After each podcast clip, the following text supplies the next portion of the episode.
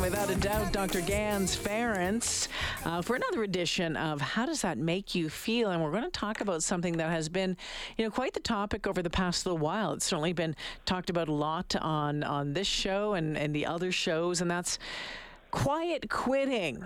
Lots of people are talking about it. Some of them are doing it. Many folks not 100% sure what it is and what might be good for them and what parts might cause them some problems. Uh, Dr. Gans Ference, of course, is a registered psychologist. He joins us once a month for uh, How Does That Make You Feel? And he has some ideas on how to sort through it all so you can maybe take some of the good, let go of the bad, no matter if you're working from home or if you're back in the office. Dr. Gans, how are you? Good. How you doing, J'lyn? I'm doing pretty good. I'm Right on. I'm I'm interested in your definition of quiet quitting because I think that some people have a different one, but I want to hear what you want to how, how you would describe it. Yeah. So, like, from my understanding, I mean, it, it goes by a lot of different names. I mean, the recent name is quiet quitting, but a lot of people uh, have seen it as work to rule. Uh, it's just not investing very much in your job. Um, is one way to look at it. Um, it's uh, another way to look at it is sort of having healthier boundaries around your work. Um, but the idea is I'm not going to do extra stuff. I'm not going to, you know, volunteer. I'm not. I'm going to do just enough not to get fired.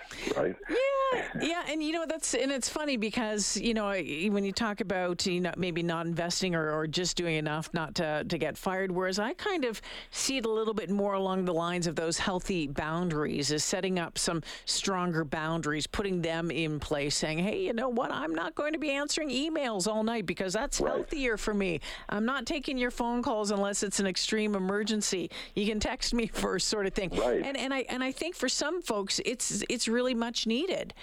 Well, absolutely. I think I think it really is a reaction to a lot of stuff that's been happening. I mean, some of it is just basic COVID exhaustion, right, from everything we've been through the last three years. Um, some of it is legitimate burnout from, um, you know, either not having a good self care system or a toxic work environment or whatever it might be. So there's there's lots of good to take from the whole quiet quitting movement, and there's lots of stuff to be aware of that may not be such a great approach, right? So, like, absolutely, the the, the good boundaries. The okay, you know what?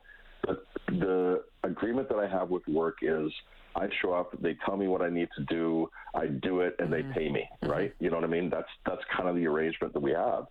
A lot of times we take um, we take it too far, uh, either either as an employee and we we overcommit, we overgive, and if we don't do that consciously and deliberately, and we don't have proper boundaries on that, well, it's a recipe for burnout, right? And then we end up being exhausted. We end up sometimes even resenting the work we're doing, mm. even though it used to be fun, and that's when it becomes really, really unhealthy.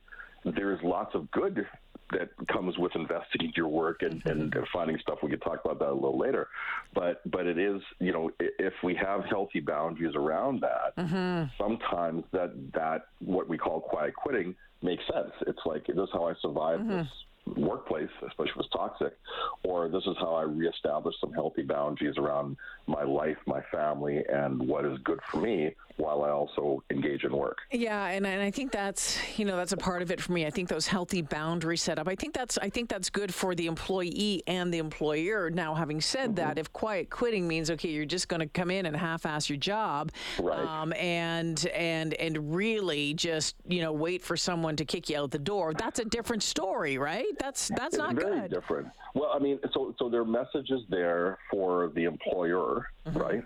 Um, the employer really has to ask the question, why is this happening? Like, what is that? Is that is it the wrong person in the position, which sometimes it is, or is it something structural? Like, you know, is it the supervision? Is it the cul- company culture? Is it our organizational structure? You know, what is it that's creating this type of reaction or response?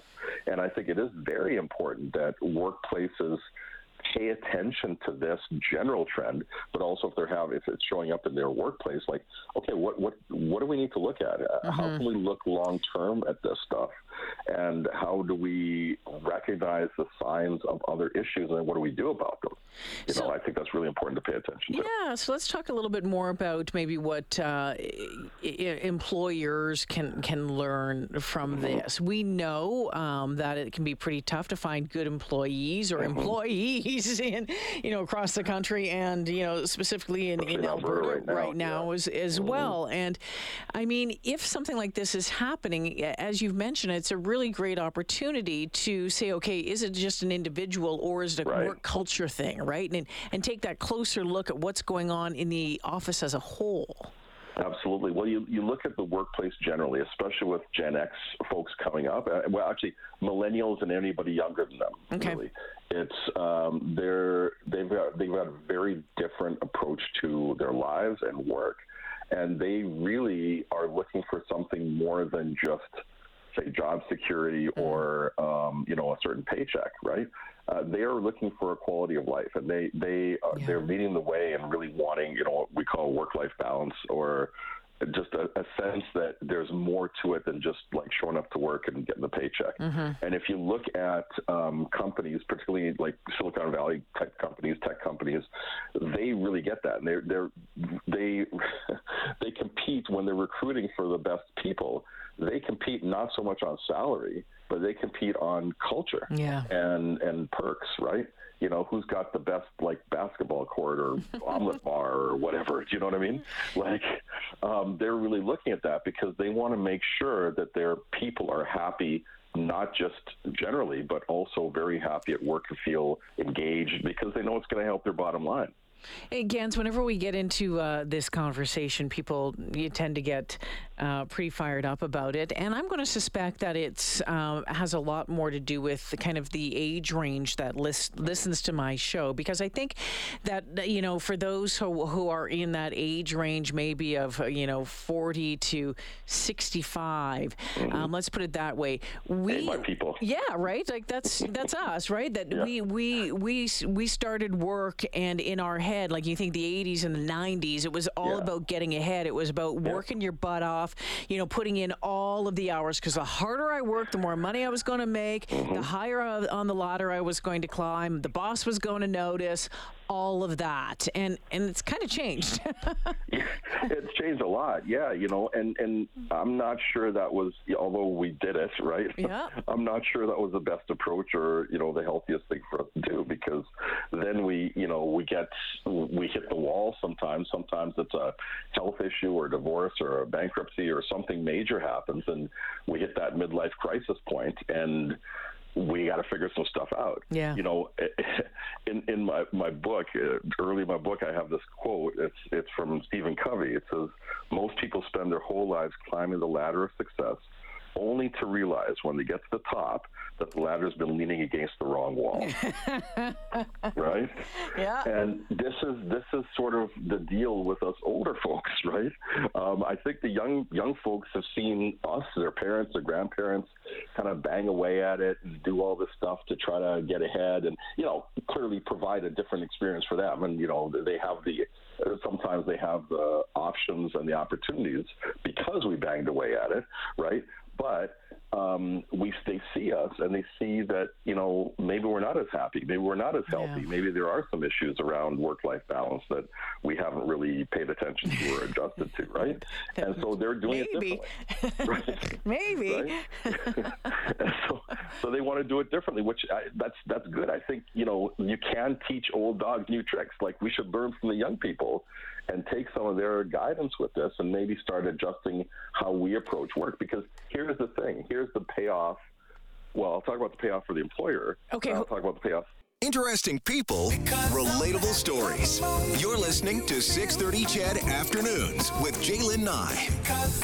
Okay, it's 419. We've been talking with uh, quiet. We've been talking about quiet quitting with Dr. Gans Ference uh, in our month, monthly session of how does that make you feel. So we kind of, you know, talked uh, a little bit. Um, Well, we talked a lot about this, but what is the, what what could be the payoff? What what could be at the end of the day for the employer and the employee when it comes to quiet quitting? Quitting. Yeah, yeah. So the employer, um, the big thing is like we know that well, this was even a decade or two ago that that the number of um, people going off work for emotional injuries versus physical injuries. There are more emotional injuries, uh, you know, kind of time away from work now mm-hmm. than physical injuries. So one of the payoffs is you have less of that. You have people feeling more positive about their work and having more balance in their lives, not having the emotional stress and going off on stress leave. So you have less time that's lost.